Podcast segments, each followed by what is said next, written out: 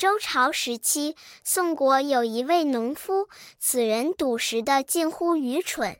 可是他人虽笨，工作却很勤快，生活虽不富裕，倒还过得去。他的田里种有棵树。